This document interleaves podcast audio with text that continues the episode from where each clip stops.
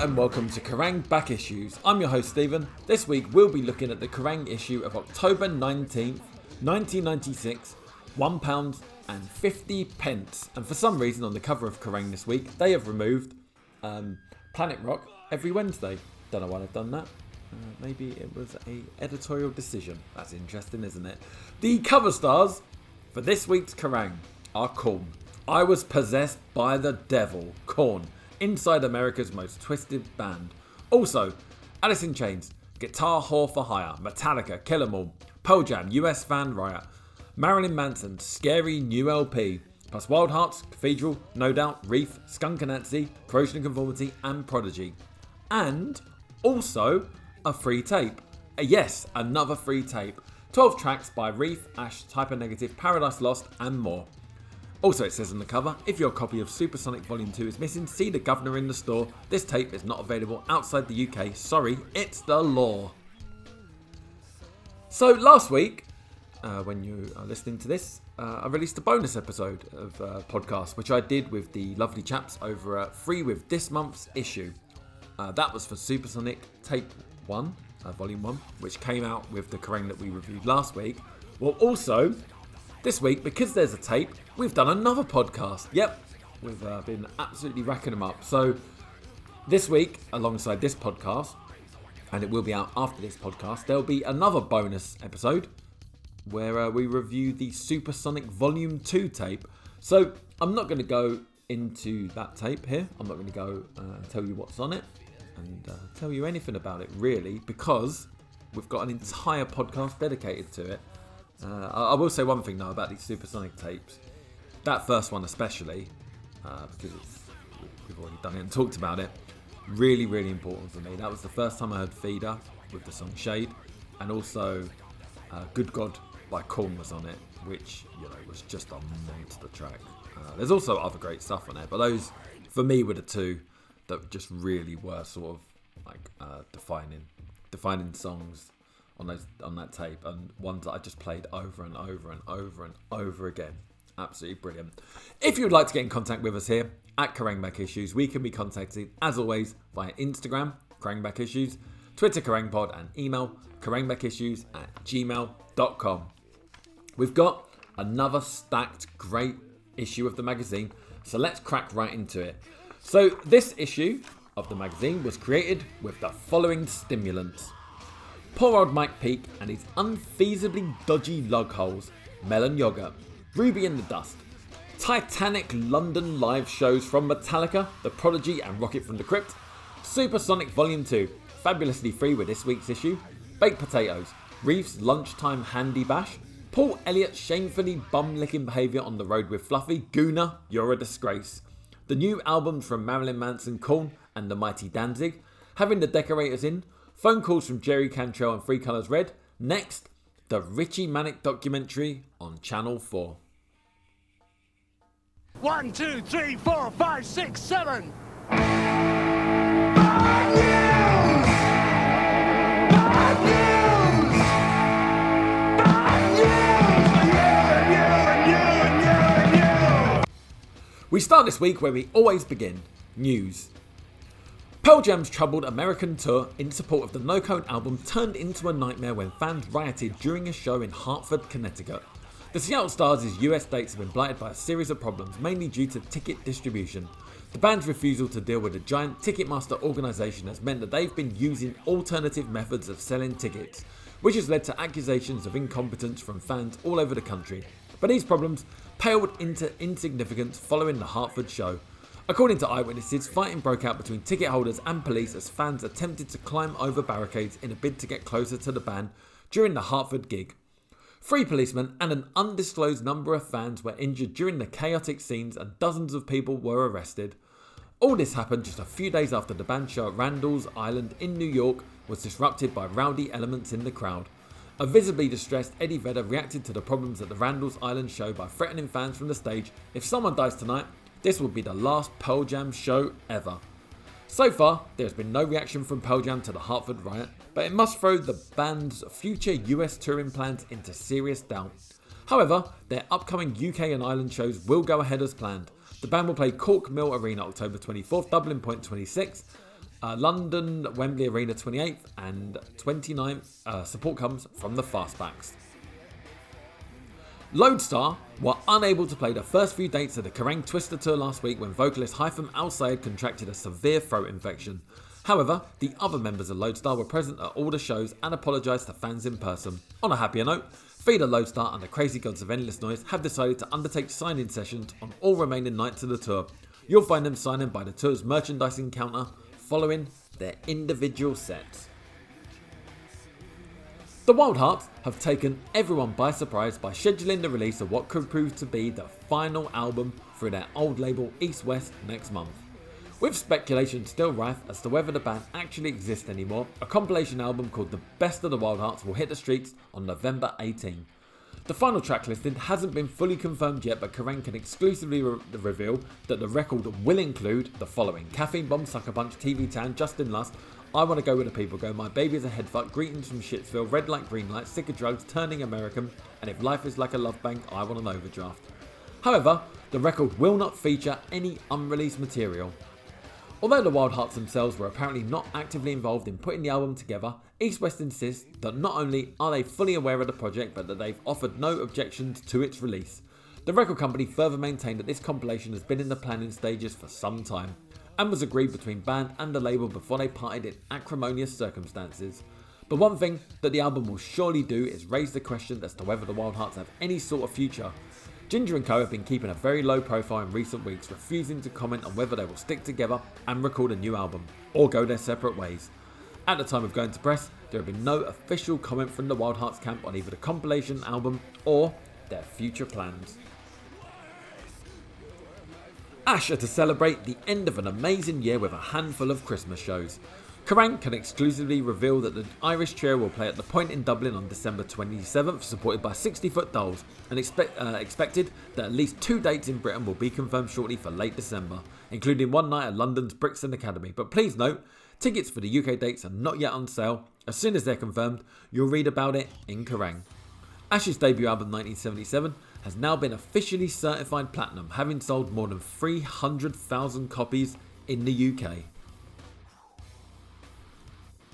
Stone Temple Pilots have confirmed a thirty-day U S tour, but they've made the announcement before troubled singer Scott Weiland has been given the official all-clear to end his enforced stay at a drug rehab centre.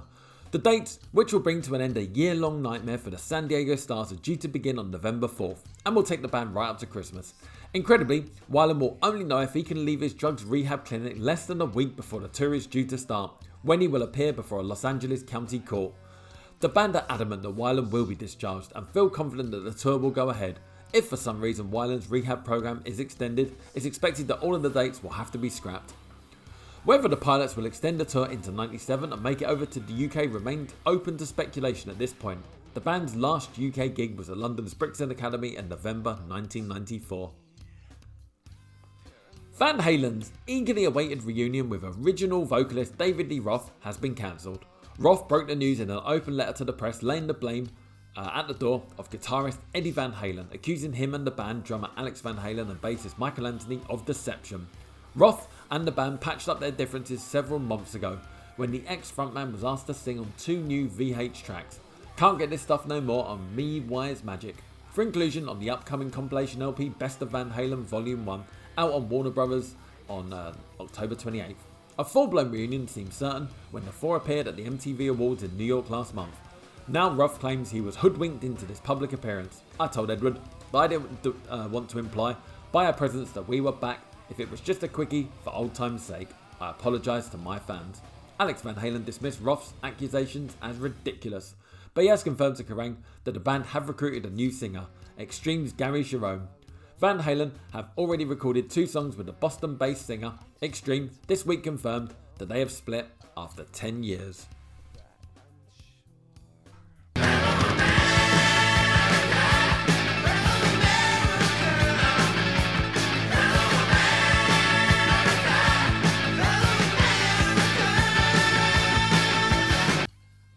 U S Mail, and we start this week with Don Kay in New York, and he says a little bit more about the uh, news that Extreme have split up, uh, which is, you know, Kerrang! Actually just give them a small line at the end of a Van Halen bit, so it's actually good but they get uh, at least a couple of paragraphs here. The news doesn't mean as much in nineteen ninety-six as it would have done a few years ago, but there will still be some people disappointed to hear that Boston's Extreme have split up. The band will probably be remembered mainly for the sugary ballad More Than Words, an international hit in nineteen ninety-one, and, for a time, they were one of the biggest rock bands on the planet, but they've been in steady decline since their third album, the ludicrously pretentious Three Sides to Every Story, was released in nineteen ninety-two. The foursome's last album, ninety-four's Waiting for the Punchline, virtually sunk without trace. Still, three members of the band aren't exactly idle at the moment. Vocalist Gary Cherone has just been confirmed as the new man in Van Halen. He's already recorded two songs with them and will front the band on next year's world tour.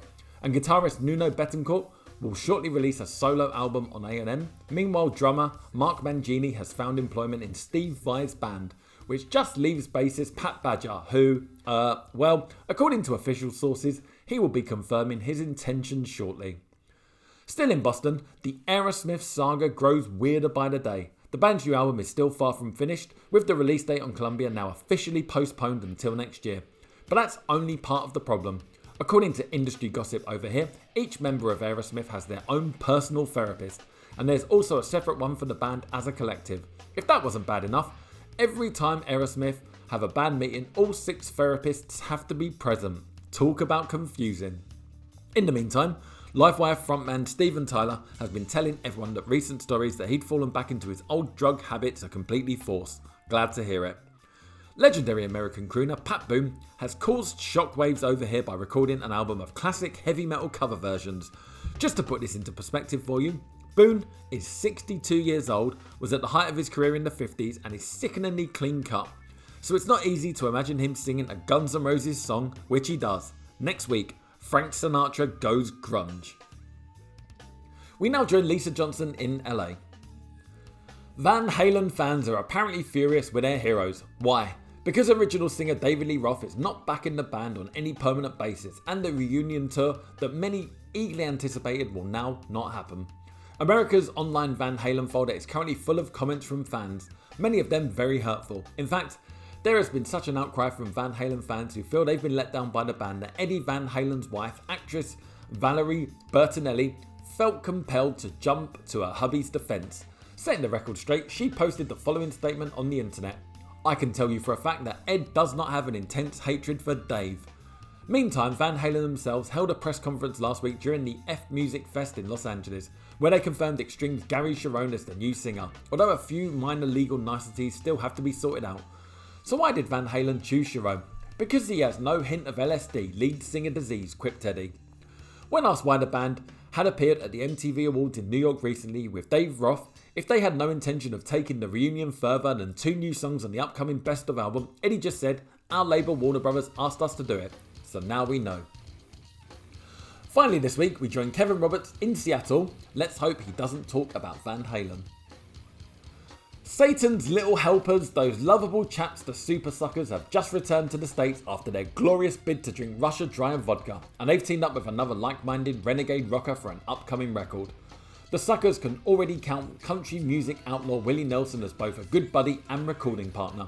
Now they've joined forces with country rock singer, songwriter and all-round wild man Steve Earle. During a three-day recording session, they collaborated on a new song for a forthcoming Sub Pop release, as well as covering Keith Richards' Before They Make Me Run. The Super Suckers also guest on the track New York City, which will be featured on Earl's new album. And sources close to the Super Suckers claim the partnership went so well that Earl is already planning a return trip to Seattle to lay down more tracks with the band. Pearl Jam received a surprise gift when they performed recently in Toronto, a case of champagne from, of all people, veteran Canadian rockers Rush. Sadly though, drummer Neil Peart, bassist, vocalist Geddy Lee and guitarist Alex Lifeson didn't actually turn up to the show themselves.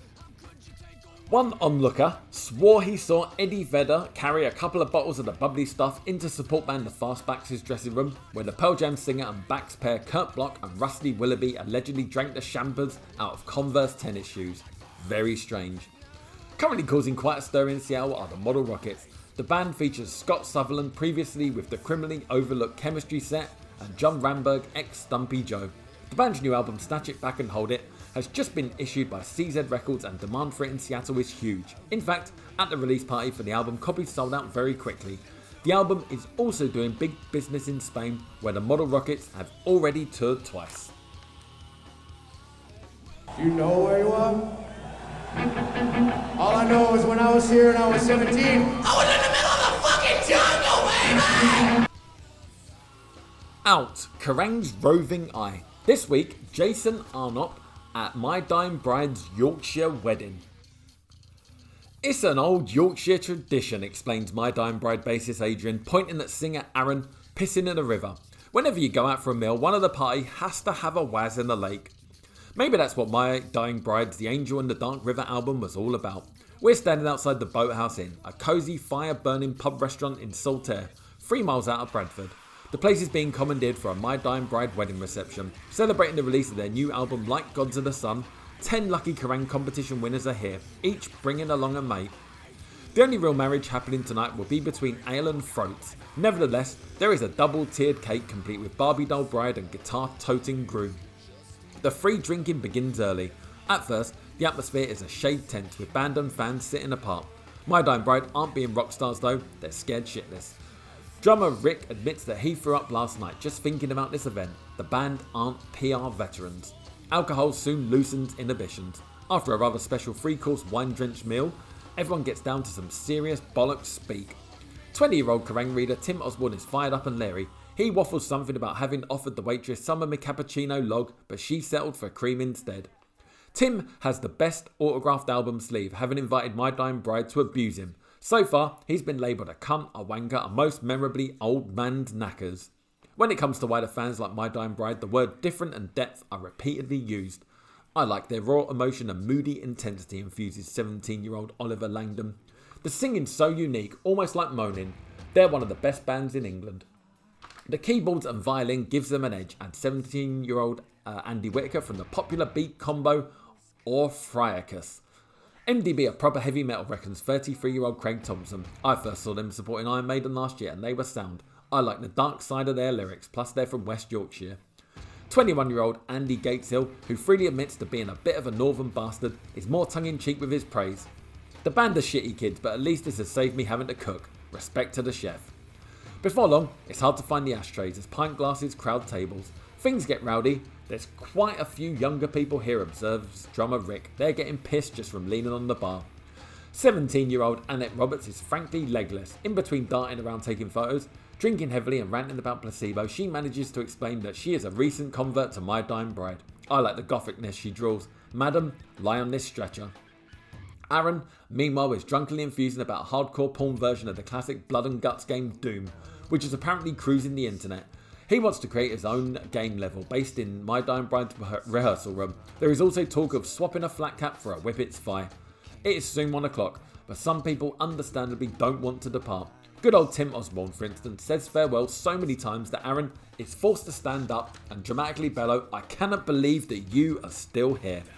The night is capped with car journeys to guitarist Calvin's house, with much mooning of asses en route. Here we see the premiere of My Dying Bride's stylish promo video for For You and Guzzle More Wine. Arising the next day with a head like a rotting melon, I discover that one beloved Kerrang! Reader has left a touching message on my notepad. Fuck you, you southern twat. Curry and Tetley's raw. Cheers.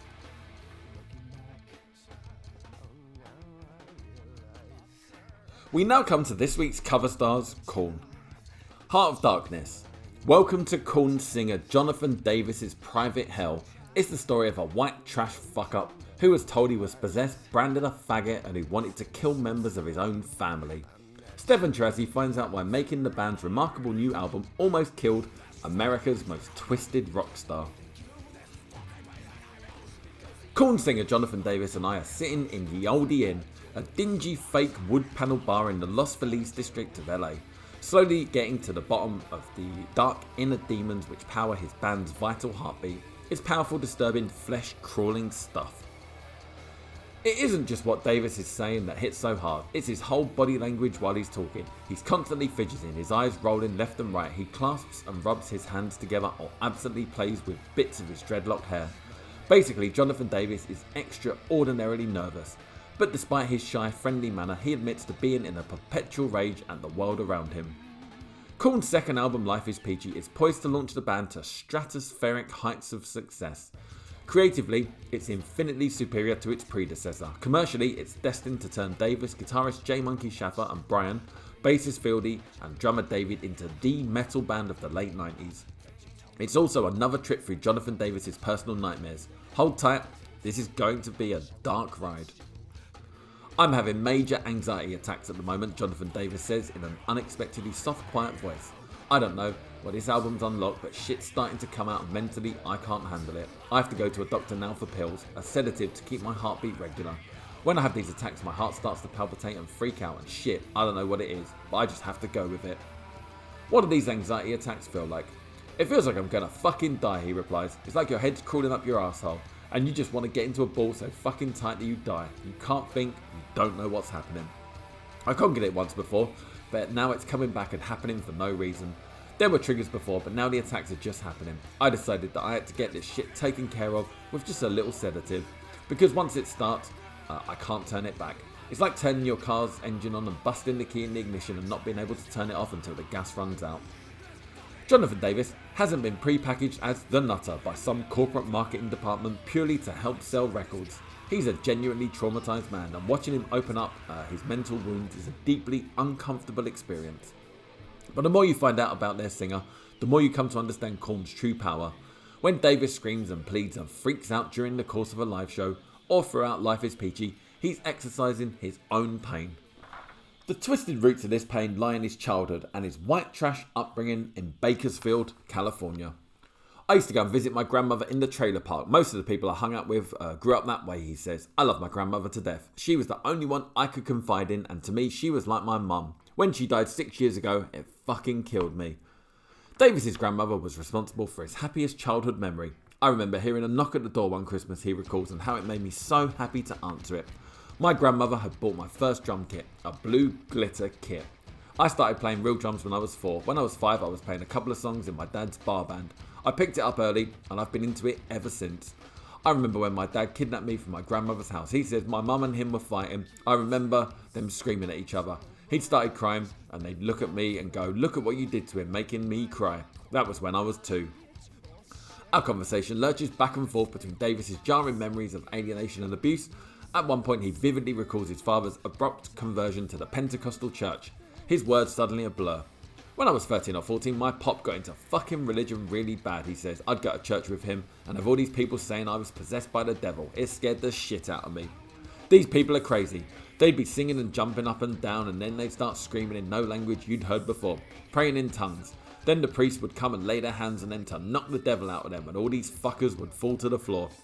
Then all the other people there would turn to me and start coming after me because I wasn't down on the floor. I was like, get the fuck away from me. And they'd be yelling, he's got the devil in him. But I finally got my dad out of that shit, which is cool. For Davis, screaming until his gut hurts for Korn is the best therapy he's found for memories like this and many, many more. I'm not screaming just to fucking scream, he says. All that stuff is my whole life. I went through so many different settings. My parents were divorced like any typical American family. I was three years old and getting pulled back and forth between my mum and dad. That's how I started off my life. I was raised by five or six different families and it really fucked my head up. It was like, who the fuck am I? I had my mum and her mum, my dad and his mum, my stepdad and my godparents, all trying to raise me their way. I'd always be jumping from house to house like a kid being pawned off. I felt like I was a burden on them all. Davis never saw much of his father, a touring musician, during his childhood, which only added to his sense of confusion. He was never there, he sighs. When he did come home, I'd see him for three days and freak out, and then he'd be gone again. He was twenty-one years old when I was born and twenty-four when he and my mum divorced, so he was still a kid too. Seeing all the shit that he did and how I totally felt like I was a mistake to him, I understood that from an early age. People think Daddy was written because my dad fucked me up in the arse, but that's not what that song's about. It wasn't about my dad or my mum. When I was a kid, I was being abused by somebody else, and I went to my parents and told them about it, and they thought I was lying and joking around. They never did shit about it. They didn't believe it was happening to their son. I don't really like to talk about that song. This is as much as I've ever talked about it. At times, Jonathan Davis seems as if he's dying to fully open himself up and let people into his world, but something holds him back. He says that he still finds it impossible to trust anyone or anything. I built up trust after my grandmother died. When I got my first two girlfriends, he explains, because I needed a woman figure. I fell in love, got dicked, did it again, and got really dicked. After that, something clicked, and I couldn't trust no one ever again. I don't even trust myself. That emotion has no meaning to me anymore. The young Davis didn't find school any easier than life at home. By his own admission, he was a loner who found it difficult to make friends. At my school, uh, there were these jocks walking around everywhere, he says. You take one look at uh, you and in your makeup and you were instantly a fag to them. I was into the new romantic scene at the time, Duran Duran and that stuff. And that's what you did, wear frilly makeup and uh, frilly shirts. So the jocks just thought, that guy's gay. If I'd been going to school in L A, it might have been totally different, but in Bakersfield, I was a faggot. I got bi, but I was always the school queer. For a brief time, Davis tried to fight back by joining the local gym. I worked out for four months and then questioned why I was doing something I hated, he shrugs. I was only doing it to get back at those people somehow, so I just said fuck it. He's fully aware of how differently the same people will treat him now that he's in a successful rock band. My drummer David is a total workout freak, and we had this party last night and all his gym buddies turned up, he smiles. These big huge guys were going, you rock. I was looking at them thinking, those are the type of motherfuckers who used to call me a queer. And now they want to be my friend. All right. With the notable exception of the atypical humorous All Day I Dream About Sex, all of the songs on Life is Peachy, like those on the debut L P Korn, continue to deal with Davis' childhood traumas and torments. Throw any on the, on the song titles at Jonathan Davis and he'll immediately dredge up the people and the events that are scarred across each lyric. Come, people think it's sexist and it isn't. It's more me subconsciously bitching at all the women who've hurt me in my life. It's not about women in general, just those women who've hurt me. Initially, we wrote it to send up to American radio for a joke because they always chop up all the other songs. So we were going to send this out as the first single to get people talking and then follow it up with a real single seven days later. Good God, it's about a guy I knew in school who I thought was my friend but who fucked me. He came into my life with nothing, hung out at my house, lived off me and made me do shit I didn't really want to do. I was into new romantic music and he was a mod, and he'd tell me if I didn't dress like a mod, he wouldn't be my friend anymore. Whenever I had plans to go on a date with a chick, he'd sabotage it, because he didn't have a date or nothing. He was a gutless fucking nothing. I haven't talked to him for years. Kill You. It's about a relative I first met when I was twelve. I fucking hate that bitch. She's the most evil, fucked up person I've met in my whole life. She hated my guts. She did everything she could to make my life hell. Like, when I was sick, she'd feed me tea with Tabasco, which is really hot pepper oil. She'd make me drink it by saying, you have to burn that cold out, boy.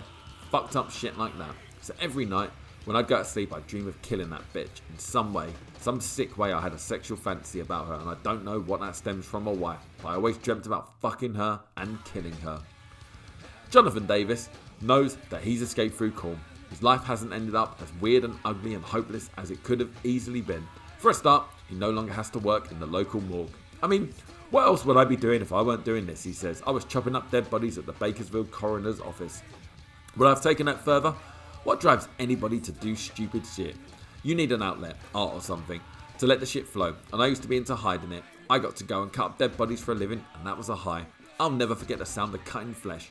It's the most awesome sound. It's like a drug, and I got into the power of it.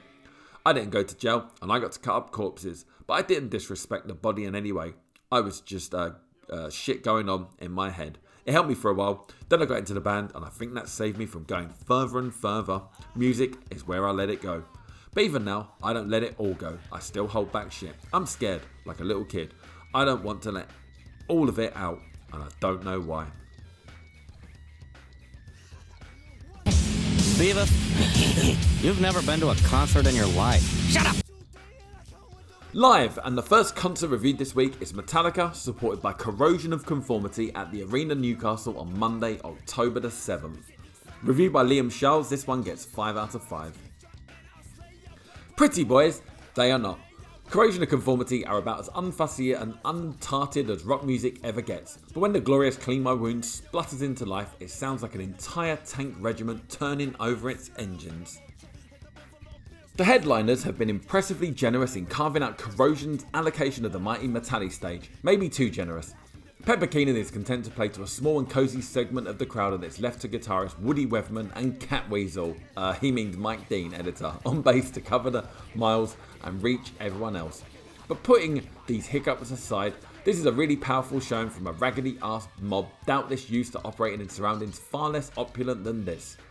Metallica, on the other hand, are used to sheds this size. They enter the arena one by one and each do a lap of honour before they've even played a note. They know we're going to enjoy this. The new stage is amazing, literally staggering. It looks like a giant adventure playground with ramps and stairways and big fuck off amps. Metallica are having a blast on it. Sure, they're a little less tight than usual, but that's hardly surprising when you consider that Jason Newsted and Lars Ulrich are frequently two hundred yards away from each other, while Kirk Hammett may not even be in the same country. They begin with "So What?" The "So Fucking What" refrain, a challenge to the load lovers and Luddites who demand nothing less than a return to garage days, sissy haircuts and songs about being trapped under ice. Then a fusillade of eyebrow-singeing flash bombs heralds the start of Creeping Death. "You Want Heavy" demands Hetfield, and Sad But True rolls unstoppably out, to be followed by "Ain't My Bitch," the first slice of load offered up.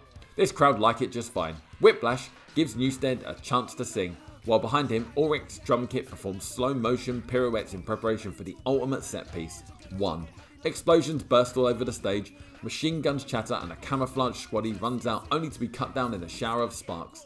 Stagey and a bit naff, you find yourself thinking until they hit the staccato strobe lit darkness imprisoning me section, and then your breath is literally taken away. Nothing else matters as Hetfield on the stall, Val Doonican style, and a medley of old material including Hit the Lights and Seek and Destroy plants a big sloppy grin onto the mugs of the harder nosed Metallica fans. And there's time for the grandest of grand finales as Enter Sandman chugs away, fires and explosions erupt all around, a lighting pylon collapses, roadies fall from the rigging like autumn leaves, and a stuntman runs around in flames. There are gasps from the crowd, as just for a second you're not entirely sure if it's for real or not. Metallica are the last great heavy metal band, the only act capable of mounting a show like this without the merest hint of crossover appeal. No indie kids and no forty-somethings who quite like the last single. It is the greatest arena show ever staged. No argument. Small caveat here, uh, because I don't own a soundproof room, who does? Uh, I'm recording this in my um, spare room, stroke office, in my uh, house, and uh, someone at the back has started drilling, uh, and it's really, really loud. Uh, hopefully that's not being picked up too badly on this microphone. Uh, I'm going to record a couple of things and listen back, and if it's terrible I might move, but apologies if you can hear any kind of like drilling. It basically sounds like the dentist has just moved in next door. It's, it's pretty bad. Anyway, the next review this week is for Three Colours Red, supported by Jolt, at the Varsity Wolverhampton on Monday, October the seventh. Reviewed by Steve Beebe, this one gets four out of five. Like Honeycrack and Whatever, tonight's bands come with a free Wild Hearts link. Never before has such a troubled band had the power to launch or affect so many others.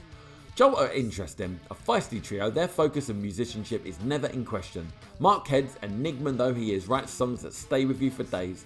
Was It Wild jars the senses with its irregular angles and boasts an intriguing exchange of male and female vocals. The Cynical Customers is simply a mad barrage of noise, while the recently released Sex and Checks thunders along like a younger, paler cousin of Nirvana's Breed. When it comes to discussing the potential of Three Colours Red, there can be no argument. From the frenetic start of their set to its crushing conclusion, Three Colours Red are the musical equivalent of a V eight engine firing on every cylinder. The quartet take everything that's cool about British rock at present and endow it with their own character. Guitarists Chris McCormack and Ben Hardin lay down a thickest wall of sound, on top of which they create some magnificent melodies. Skyscraper hooks come at you from all angles. It's part punk, part metal and part pop, and it works. This is my Hollywood, and Sunny in England are founded on the Sex Pistols' reckless abandon, but the hard-edged flair of bands like The Almighty is not forgotten. Singer-bassist Pete Vukovich might have difficulty communicating between songs, but he tears into those jagged harmonies with obvious relish. Nerve Gas is knocked out at a pneumatic pace, and where Copper Girl and All Right Ma show signs of clever, more textured songwriting, the likes of Halfway and Mental Block sound plain fucked off. With Three Colours Red in the house, you can dance around like a loon one minute and raise your fist and yell the next. The Wild Hearts have left their mark on Brit rock, and there's no escaping it. Big pop songs with even bigger guitars are the order of the day. Why not rejoice while it lasts? Next up we have Dub War, supported by H Blocks at the Cat House Glasgow on Tuesday, October the eighth. Reviewed by Eddie Thomas, this one gets four out of five. If you close your eyes and listen hard enough, German rap metal crew H Blocks sound vaguely like Rage Against the Machine covering the Wild Hearts. Unfortunately, as intriguing as this combination sounds on paper, H Blocks can't quite justify either comparison. While tunes like Try Me One More Time or recent single How Do You Feel caused spontaneous outbreaks of leaping disease among the crowd, there are too many moments where they lose focus and sound frankly average. In direct contrast, Dub War are right on form at the moment with a superb album. Wrong Side of Beautiful just out, they are never going to play anything other than a great gig. But the Welsh Quartet are too special to be merely great. Instead, they turn in a caustic, compelling performance with the obvious intention of staking their place at the head of the Brit Rock revolution. Fronted by the unhinged Benji, the only vocalist in modern music to provide any competition to Skunk Anansie's skin in Loon of the Year contests, they blast through an electrifying, energised set designed to force even the most reticent dancers to get rid of yo-yo impressions. Coming on like bad brains taken to their logical conclusion, they're an unstoppable force. Benji in particular connected brilliantly with his crowd, forcing each and every drop of energy from the enormous bouncing mosh pit that the Cat House becomes. It's not exactly clear how it happened, but one large angry Rasta bloke plus three mad taffs equals one of the most intense, diverse and intelligent bands in British rock music right now. Well hard, well impressive. And finally this week, and just to light up the letters page in the next couple of weeks, we have the Prodigy live at the Civic Hall, Wolverhampton on Monday, October the seventh. Reviewed by Paul Travers, this one gets five out of five. Okay, so the phenomenon that calls itself the Prodigy is basically a dance act in the face of their incendiary live shows. This really doesn't matter. They're far too large and awkward to be fully contained in any one pigeonhole anyway. They've mutated outwards, thrusting out grisly pseudopods in an exploratory fashion and returning with metal guitars, punk attitude and underpinning it all, viciously pounding rhythms that are every bit as powerful as virtually anything ever made with two planks of wood and a drum kit. The Prodigy give the lie to any notion that dance acts are compulsorily uh, faceless and mindlessly repetitive. The manic Keith Flint is the cartoon anti-hero with the most visual impact, a blur of energy and bad eyeliner like a dancing panda on speed. If Keith is the freak show clown, however, then the cooler than thou Max in reality is a scary-eyed ringleader, holding the performance side together in a menacingly engrossing fashion. As for the songs, they're all belting out with maximum intensity, but also they're instantly recognisable. Poison and No Good Start the Dance are pure rushes of energy, while Voodoo People and their love bring the jagged guitars more to the fore. The forthcoming single, Breathe, is less frantic but still promises great things for the follow-up album to Music for the Jilted Generation, due out in the new year. The Prodigy have proven to be one of the decade's greatest levelers in musical terms, bringing together the various tribes into one great orgiastic celebration of noise, power and energy. Punks and crusties rub shoulders with emaciated ravers and kids in the Deriga Mosher uniform of cut-off army pants and big bloody boots. The one common thread is that they're all here to have a good time and to experience one of the most explosive live acts currently on the planet. They do not leave disappointed. Having the time of our lives. Well, sort of. True California good time rockers no doubt have been larking about on exotic beaches in Hawaii, and they are the hottest new band in America, but they're still pissed off, and it's all our fault. Stop ignoring the three blokes in our band, front babe Gwen Stefani tells Ray Zell. We've been home for maybe fifteen days out of the last twelve months. I've just been going nuts. I mean, this has been the time of our lives and the best fun ever, but I think I need to get my batteries recharged.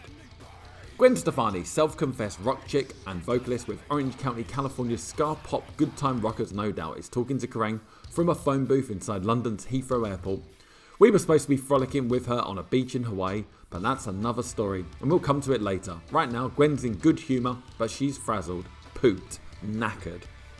The previous evening, the No Doubt troupe appeared as music guests on a chat show in Paris, France called N P A. It was their final engagement before a well-earned three-week break following a rollercoaster year which has seen their third album, Tragic Kingdom, sell more than two million copies in the U S. The effervescent Just a Girl single stormed the stateside airwaves and rumours escalate of flirty stuff betwixt our Gwen and Gavin Rossdale of tour label mate Bush.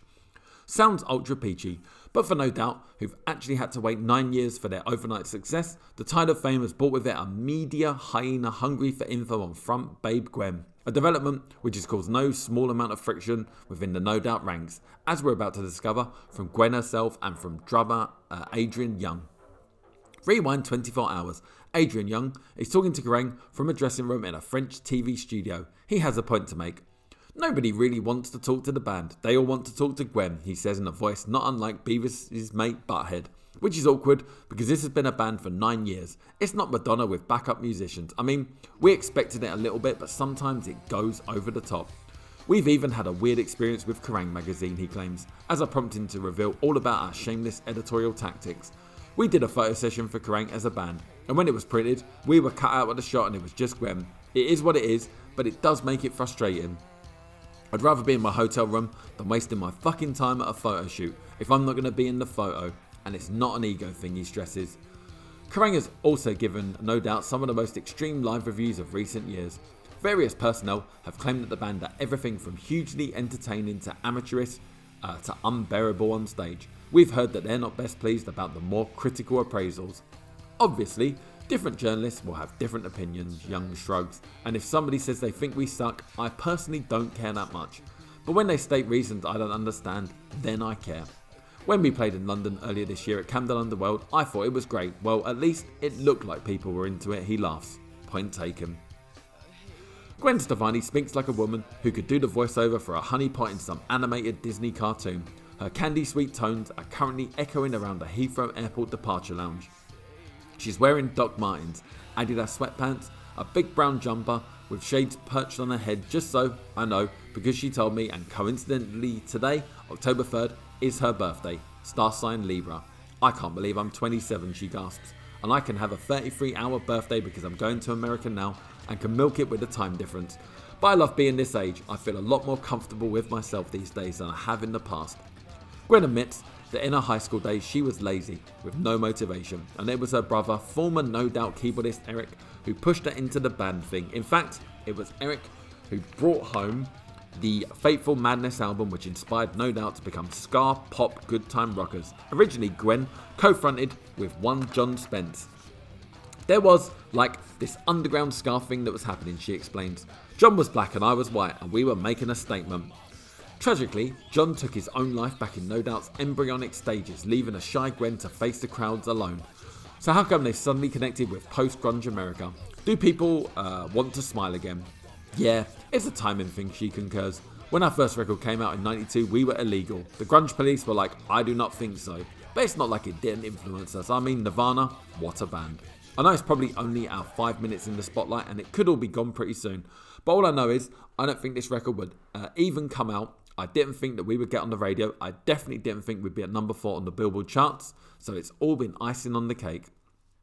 And this is the first album where I got to be totally creative and write all the lyrics. I spilled my guts out on it. I mean, we've always played this kind of music. I just hope we're better than we were in eighty-seven. That seems like a long time ago, I wince. Yep, and we've been through a lot of changes, she replies. In the early days, Tony, Canal bassist, and I were dating. We were together for seven years. Also, my brother was in the band, so it was like this really weird, incestuous family. And then about two years ago, that all changed. Tony broke up with me, and Eric quit the band. So these days, well, we've been together long enough to be officially, legally a family. But even the closest of families fall out, and No Doubt are no exception. Since we've become popular, there's been this problem with the media, like separating the girl from the boy, says Gwen. And it's been really difficult because I didn't ask for that shit, you know. So we used it as the loose concept for the video to our latest American single, Don't Speak. It mostly just shows the tension uh, with like a photo shoot and me getting the cover and them getting cropped out. Sophie Muller, the video's director, came to hang out with us around the time we played this year's uh, Glasgow Tea in the Park Festival, and at that time, our band was barely talking to each other. It was horrible. We were fighting right in front of her, and we came up with the idea of incorporating it into the video, so it was like therapy. There have been other problems and strains and pressures for Gwen to bear. We were supposed to be conducting this interview in Honolulu, but she lost her voice on the day we were due to fly out and was told by various medical experts not to talk for several days. So I stayed at home and she managed to pose for pictures by the sea. Ho hum. How's the old larynx hanging? There's definitely been a big struggle in the last month or two, she admits. It's like I never ever have problems with my voice. Then again, I've never toured extensively and done this many interviews. It was weird. We just started our first headlining tour in America about two months ago and my voice started getting really hoarse. I was like, wow, rock chick, she exclaims in her best mock Valley Girl airhead shriek. I was into it. It sounded the best it's ever sounded, but then after about three weeks it started really hurting and it became an effort to speak. I went to four different doctors and they all said I was on the verge of getting nodes and they wanted to operate and I'm like, What are you talking about? Finally, I went to this top doctor who had all these famous people in his office. It was really weird. He was like, you just need to shut up. Take a break. We cancelled ten dates and we've never done that before. That's why we put our European tour back to November. My throat just needs to heal. That's why I need this three-week break. I think we're all just burnt out right now. I mean, if you're in Japan for the first time and you're thinking, I can't wait to go home, and then fuck, I have to go to Paris tomorrow, that means you're burnt out. And if you can't appreciate going to Paris, then you definitely need to go home. You know what I'm saying, she giggles? Like, if you'd done this interview two days ago, I wouldn't have sounded happy at all. Normally, I'm mostly high. I'm not a depressed person, but I've got into a couple this year, real ones, and I've gone, oh my god, this is what depression is like. It's scary. But after we have these three weeks off, we're going to be so ready to come back, she infuses. Charged up and ready to go. So before little Gwen Stefani was bullied into singing by her elder brother, and before her band became the hottest new thing in America, what were her own personal dreams and ambitions? I know that in kindergarten they asked us to draw a picture of what you want to be when you grow up, and I drew a picture of a bride, she explains with such devastatingly cute sincerity that I really can't make up my mind whether to sigh sloppily or puke violently. But, she continues, for the first time in my life, I feel like I'm doing what I'm supposed to be doing. I'm really glad that I'm a rock chick now. Like my bell, I got the ill communication. My bell, got the ill communication. Feedback. The letter of the week this week begins. I know it's a bit late, but better late than never, and here's my contribution to Kerrang!'s Kurt Cobain tribute. I lived in San Francisco for a couple of years and had the ultimate luck to bump into Kurt in his pajamas at three a.m. on the way to the seven eleven. He was staggering around with some friends, and as we came closer, he turned around and said, hey, what's up? We were speechless. He was so cool. It was like we were old friends meeting on the street. Then he said, see you around, and he took off in a car with some friends. The following week, a local paper ran a story about Kurt recording material in a studio above an African store on Divisorio Street, exactly where I met him. It was just too cool. It was an experience I will remember forever. Teen spirit will never die. Kate, Birmingham. A few things Kerrang! Readers should get into their sad heads. One, Kurt Cobain was a bloke in a band. He killed himself. Heart-wrenching poems are not going to bring him back. In fact, they're rather pathetic. Deal with it. It's only music. Let it go. Two, people who like the Prodigy have a right to do so. No, they're not metal. They're dance with a hard edge to it. If this appeals to people, then fine. Personally, I hate it. But then, I believe that everyone has the right to their own opinion. Three, if the Wild Hearts split up, try not to cry, you sad bastards. A great band, but if you're honest, it's only a rumour. Obviously, Kerrang! Enjoys a bit of gossip as much as the sun does. Evil Eddie. So, Uncle Johnny Rotten has been mouthing off again. Fine, he slagged off Pearl Jam, they don't care. But the ultimate mark of a total pussy is slagging off a dead guy. Not just any dead guy, but Kurt. We all know that Rotten's just an antagonistic bastard, but this is not on. How can he say that Kurt was trying to glorify himself? No one can criticise suicide without ever having felt suicidal. I don't remember Rotten ever feeling confused about his existence. He just runs around with his dumb shit bog brush hair thinking he's really cool because he's singing about anarchy. Big fucking deal. X from Shittown. Why don't people think before putting pen to paper? They claim to have compassion for members of Nirvana after Kurt's death, yet they slag off Courtney Love. Yes, Dave Grohl introduced Kurt to Courtney, but does that mean that Courtney no longer has the right to choose whether she likes or dislikes him? I don't think so. Kurt might have been in the band with Dave and Chris, but he was married to Courtney. How do you think he would feel about everyone slagging her off? Do not pass judgment when you don't know the full story. Do you know Dave and Chris personally? When you've been through what Courtney has, come back and slag her off. Arseholes. Julie Leeds. Thanks for putting Marilyn Manson in Kerrang! I've loved them for two years now, and it's very rare to see them in a British magazine. Let's have some more. Oh, and when is the new album Antichrist Superstar actually coming out? Sam Ramirez. It's out this week, Sam. See our review on page forty-two. Editor. Why do people keep referring to Iron Maiden in the past tense? They're not fucking dead. I'm talking about Mike Peake's review of the Best of the Beast, Kerrang! six one five. He says he likes it, but he talks about it as if it's posthumous. I've been into Maiden for fourteen years. How many other bands have come and gone in that time? Come on, Maiden, let's have another twenty years. Gary Groves, Derby. It is a best of album, which explains why Mike's review referred to Maiden in the past tense. We know Maiden are still very much alive, which is why they were on our cover with Metallica a month ago. Editor. Ill communication. Alice, what's the matter? After three years of personal problems, cancelled tours and split stories, you'd hardly expect Alice in Chains' guitarist Jerry Cantrell to be the happiest man on planet rock, but he is. Don't you worry about us, he tells Paul Brannigan. Once I get my plumbing sorted out, we'll be fine.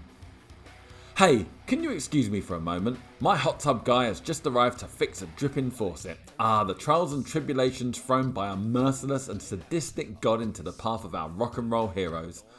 As if the constant onslaught of money, adulation and supple-bodied sexual partners weren't enough to contend with, they're tormented by the curse of dodgy plumbing too. Today's hapless victim is Jerry Cantrell, Alice in Chains' guitarist, Seattle resident and all-round good egg. But the sun is shining in Seattle and it's going to take more than a malevolent tap to darken the lank-haired six-stringer's demeanour. Which is quite handy for us since we're about to uh, tactlessly pry and probe into the often murky world of Alice in Chains. The band have just released a video of their performance on M T V's prestigious Unplugged show, uh, which was recorded in New York City on April tenth of this year. An album of the same show was released in August and we at Kerrang! Reckon that it was most definitely the dog's bollocks. You lot obviously agreed, sending the aforementioned collection hurtling into the U K top twenty. Naturally, the video is one louder.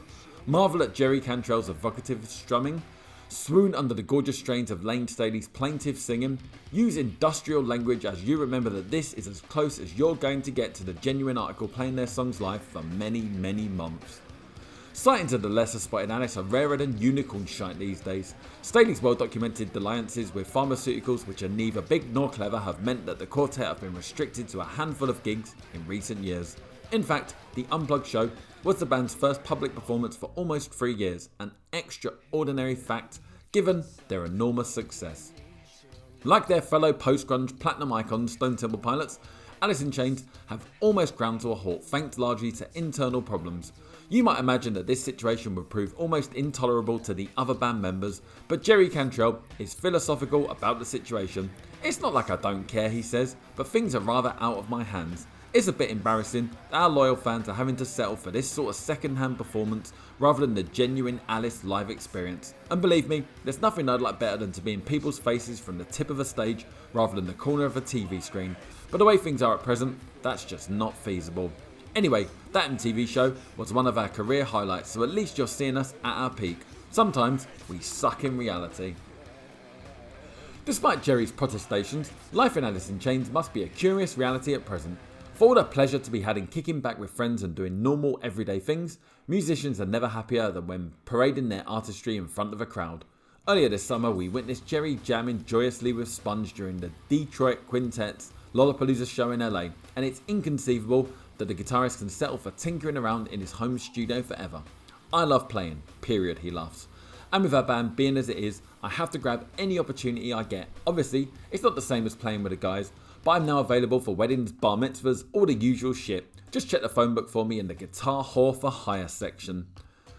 Cantrell is patently a man who adheres to the if you're not laughing, you're not living credo.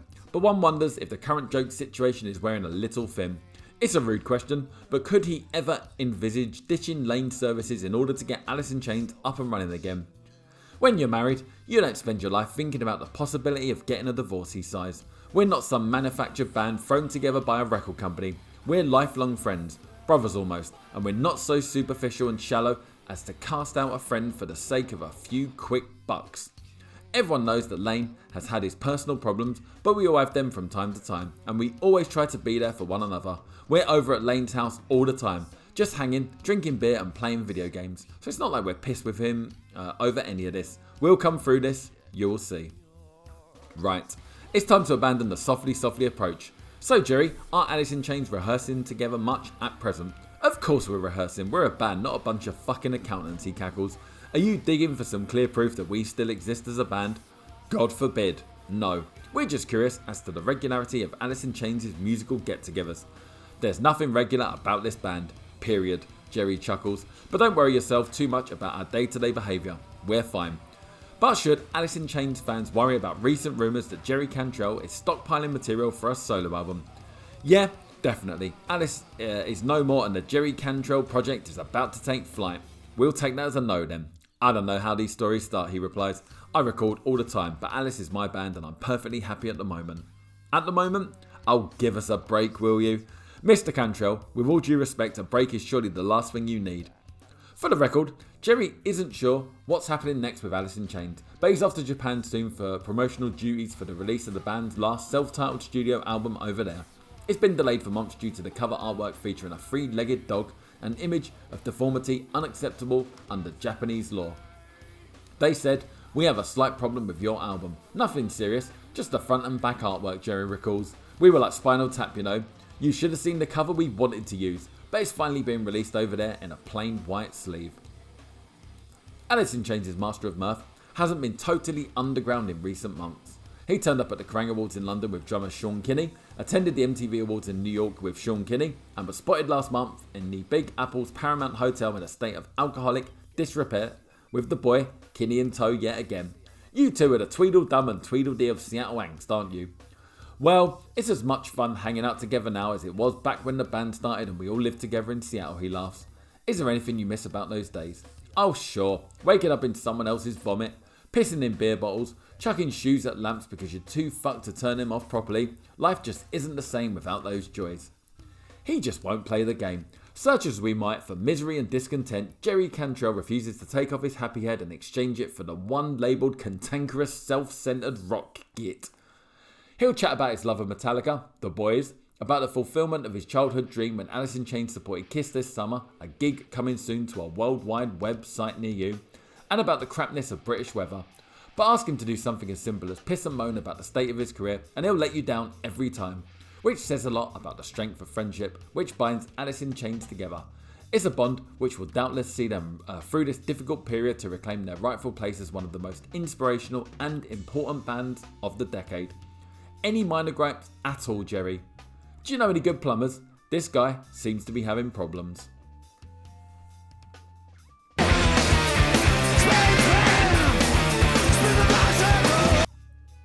singles of the week this week are reviewed by Mike Fancy Bob Peake.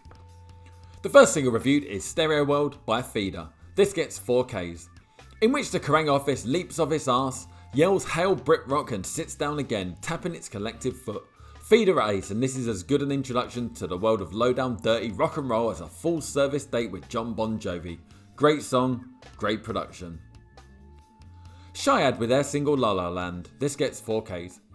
Amazingly catchy outing from this smart New Zealand noise four-piece, last seen in Britain supporting Faith No More early in ninety-five. Over to you, Radio one playlist blokes. Angels of the Silences by Counting Crows. This one gets three Ks. Surprisingly rocking outing from this distinctly downbeat Yank nerdcore crew, whose usual amblings can barely match even Keith Chegwin in the punch department. Not Sepultura, but not fucking Killing Me Softly either. John Spencer Blues Explosion with their single Two Kinds of Love. This gets two Ks. We like it lo-fi. We can uh, bear things that fizz and go fizz. We can say that John Spencer is fucking excellent in an attempt to appear cool. We'd be lying. Seaweed with their single Spanaway. This gets four Ks. Scoop up a dollop of quicksand, fumble around for a smattering of sieve, and carefully blend in a dash of shelter. The result? Seaweed, a punchy, beefy, hardcore ace effort that you should investigate now. Soundclash E P by Dub War. This gets one K. Oh dear me, no. This isn't the stuff of raging hysteria, of people ranting on about Dub War being the best friggin' band in Britain, et cetera. This is free, very unrocking jungle dub mixes by some people whose obvious talent is more than slightly outweighed by the fact that this E P is shite. Pissed On with their single Grey Flap. This gets four Ks. You've already got this on Supersonic Volume two, which is taped to the cover of this very mag. Why not stick it on right now and we can review this together? I think it's very operatic, slightly haunting, and the only remotely serious threat to White Zombie in ages. Your turn. Hey, come back. And the single of the week this week goes to Reef with their single Place Your Hands. This gets five Ks. God, was I ever wrong when I gave Reef's debut L P a miserable three Ks last year? Place Your Hands is yet more proof positive that A, I suck, and that B, Reef are the bollocks when it comes to cool, whacked out, good time rock and roll. Lavishly over the top vocals, a ridiculous honky tonk piano, and a gospel-esque chorus from heaven. Top ten for sure.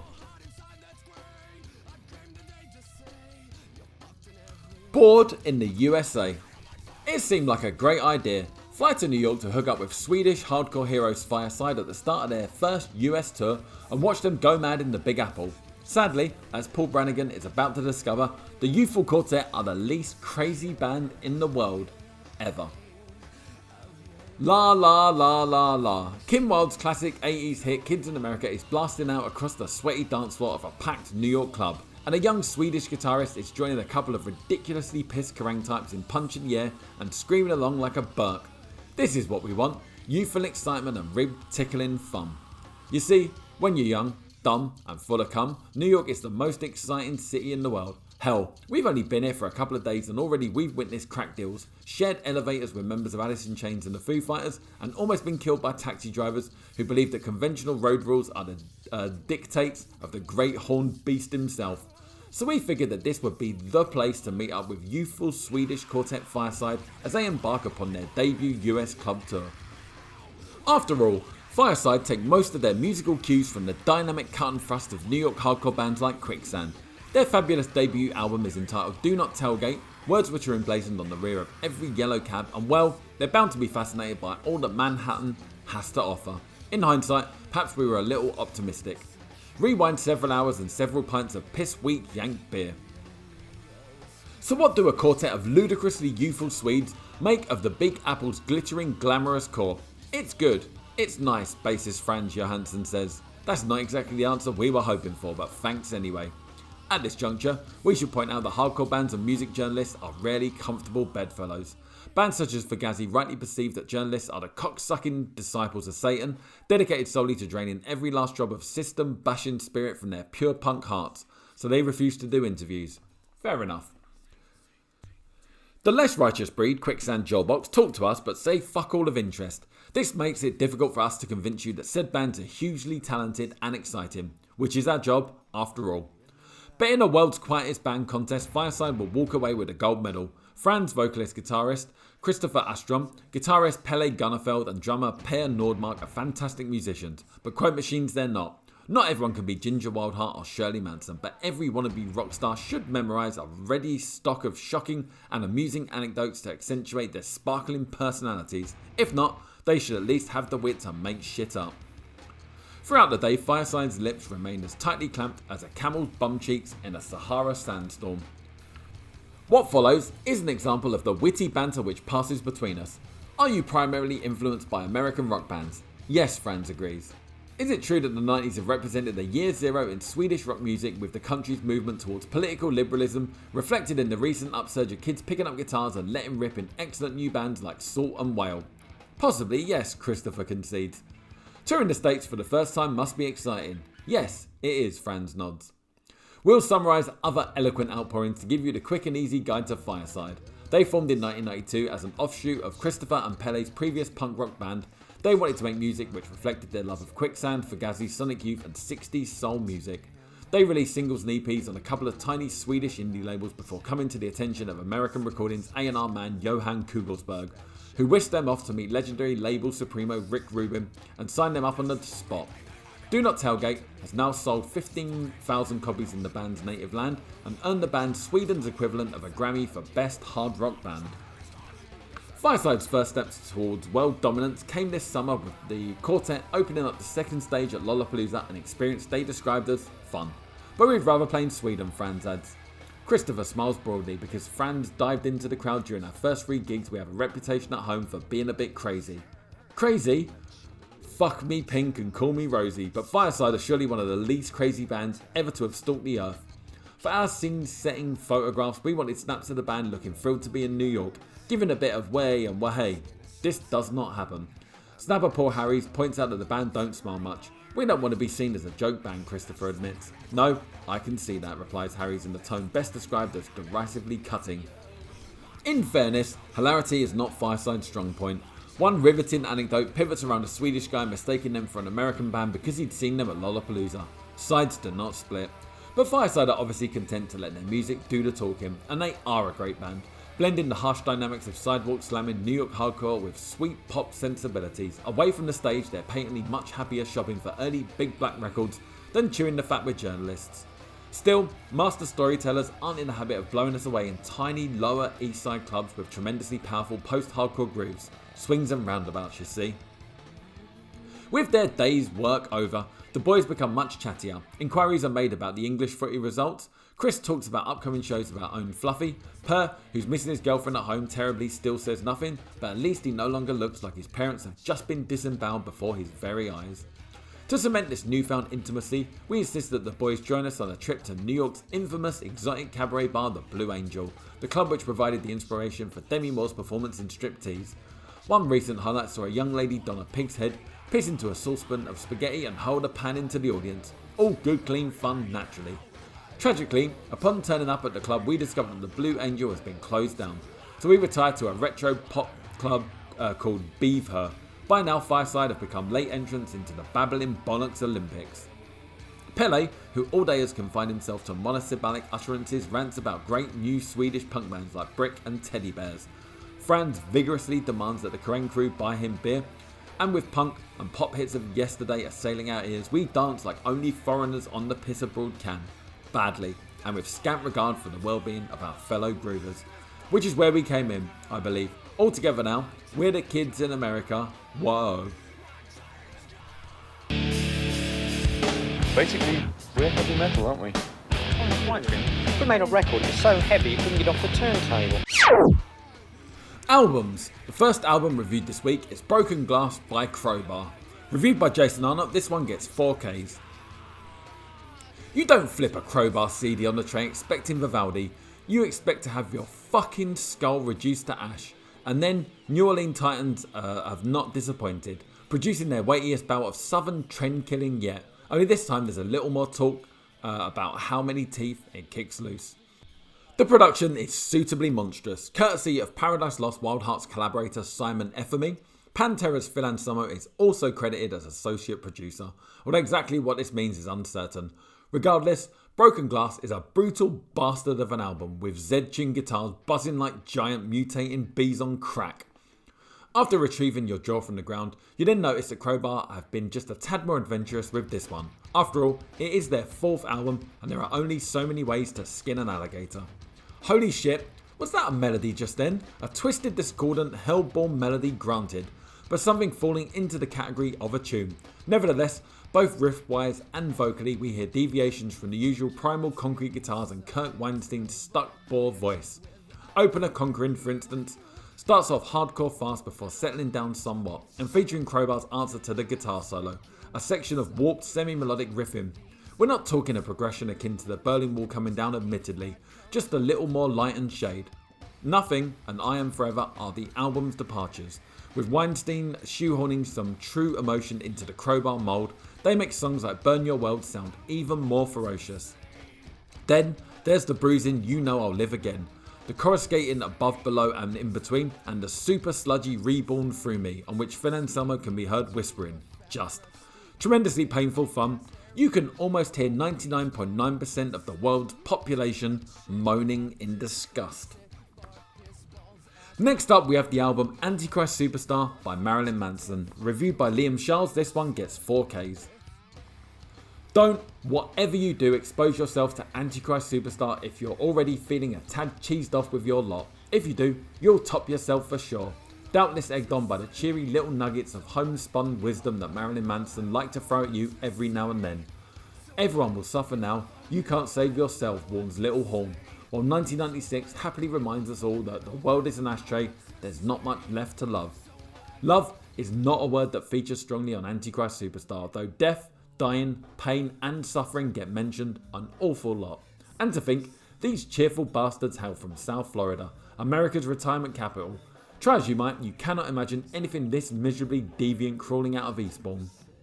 Seriously though, this is an incredible sounding album, but it is an unremittingly black-hearted, all-shade, no-light affair, and that, together with the image like Cradle of Filth after a rummage through the dressing-up box, will put some people off. But put these two minor quibbles aside and there's much to enjoy.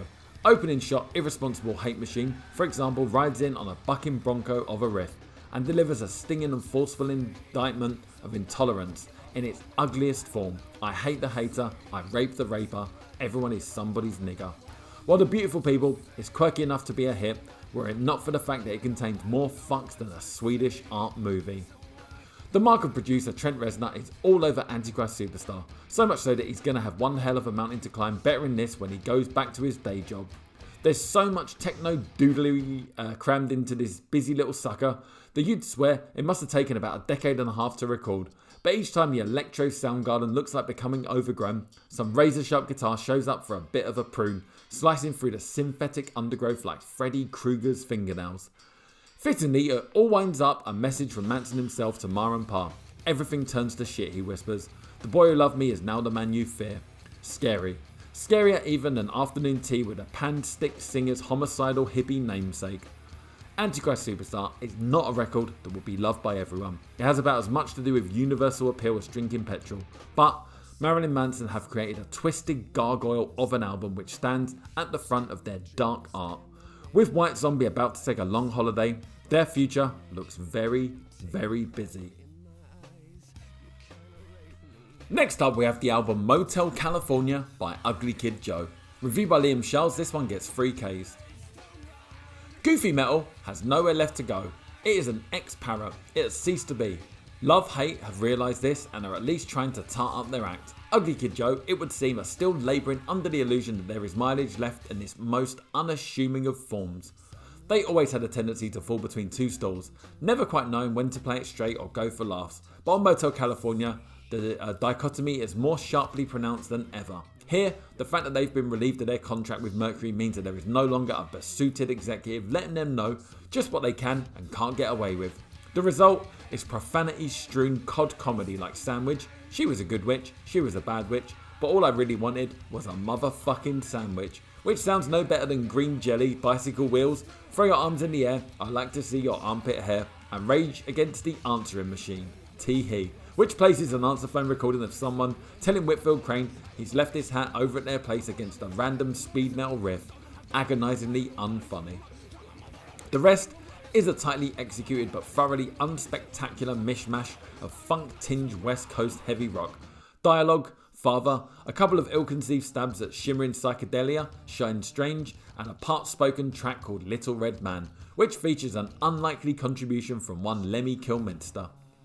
Then, right in the middle of it all, you've got Would You Like to Be There, which, while not quite as sensible and grown up as Cats in the Cradle, is nevertheless a polished and grandly chorus play for the sophisticated hard rock audience the people at Bon Jovi probably reckon they've got all stitched up. It alone earns Motel California a whole extra K, and if Ugly Kid Joe can smell the coffee and concentrate on this side of their repertoire, they may have a future. Otherwise, the Where Are They Now file is always open.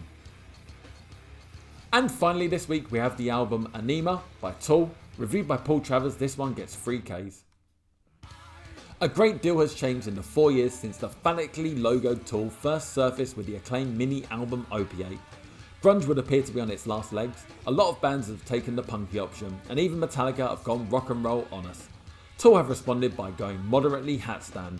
Their trademark heaviness is still there of course, but it's now accompanied by a more experimental approach and a fair amount of weirdness. The album starts in impressive fashion with the bizarrely titled Stinkfist, riding in on an elasticated bass riff and megaphone vocals. The song veers between quiet interludes, where singer Maynard James Keenan sounds like a bizarre cross between Pearl Jam's Eddie Vedder and Ian Anderson of Jethro Tull, and noisy bits where he roars in a hugely powerful but strangely characterless voice. Brutally effective guitars come crashing like juggernauts, but this quiet loud, quiet loud structure is repeated throughout the album and becomes more than a little predictable. Second song, Eulogy, starts in a similarly brooding and menacing fashion before turning into a big fat riffer. It keeps threatening to rise into a crescendo, but each time it starts to build, the guitars are plugged out again and the volume ebbs away. Message to Harry Manback is a weird track consisting of threats and abuse mumbled over a melancholy lone piano.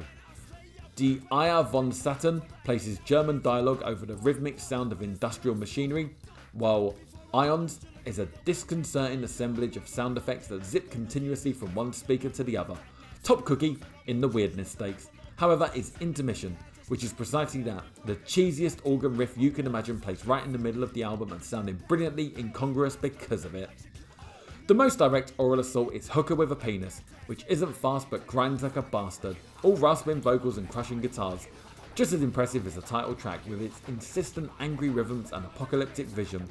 At moments like this, tools sound immense, but the momentum is never allowed to build. Push It drowns in a sprawling mess of drugged out riffs, while final track Third Eye seems to go on forever. Guitars spiral over a pulsing beat, and there's a Monster Magnet style Bad Trip vibe, with more weird effects and a sample of a man saying, "Today, young men on acid realise that all matter is merely energy condensed to a slow vibration." Too obtuse to be labelled classic, and Anima is nevertheless a bold offering from a band who both succeed and fail because of their strangeness. Brave rather than brilliant, good rather than great. Charts, and the number one single this week is Kevin Carter, Manic Street Preachers. Number one in the album chart is From the Muddy Banks of the Wish Can Nirvana, and number one in the indie L Ps is Stoosh by Skunk Anansie. The Reader's Top ten this week comes from Susie and Pumpkin of Grungeville. Their chart begins one Everything by Nirvana, two one thousand thirty-nine Smoothed Out by Green Day, three Ratamahata Sepultura, four Sparkle and Fade Everclear, five Down on the Upside Soundgarden, six ten Pearl Jam, seven Tiny Music Stone Temple Pilots, eight Jimmy Olsen's Blues Spin Doctors, nine M T V Unplugged Alice in Chains, and ten Rush Hour by Joyrider. Next week in Kerrang! Back Issues, seven Days That Shook the U K, Metallica and Corrosion Inside the Poor Turing Me Machine, Corrosive Report, Fan Speak, Killer Posters. Also twenty-five pounds off top C Ds, Korn, A Day in the Life, Danzig Industrial Rock Shock, plus Silverchair, Cathedral, Floodgate, Mannix and Reef. Thank you so much for listening. We'll be back next Wednesday as usual. Also, look out for another bonus episode of uh, this podcast where we'll be reviewing the Supersonic Volume two tape. That should be in your feeds uh, sometime after this one is out, so a few days, probably Sunday, I believe. Look out for that in your feeds wherever you get your podcasts. Hope you all have a good week and talk to you all soon. Bye for now.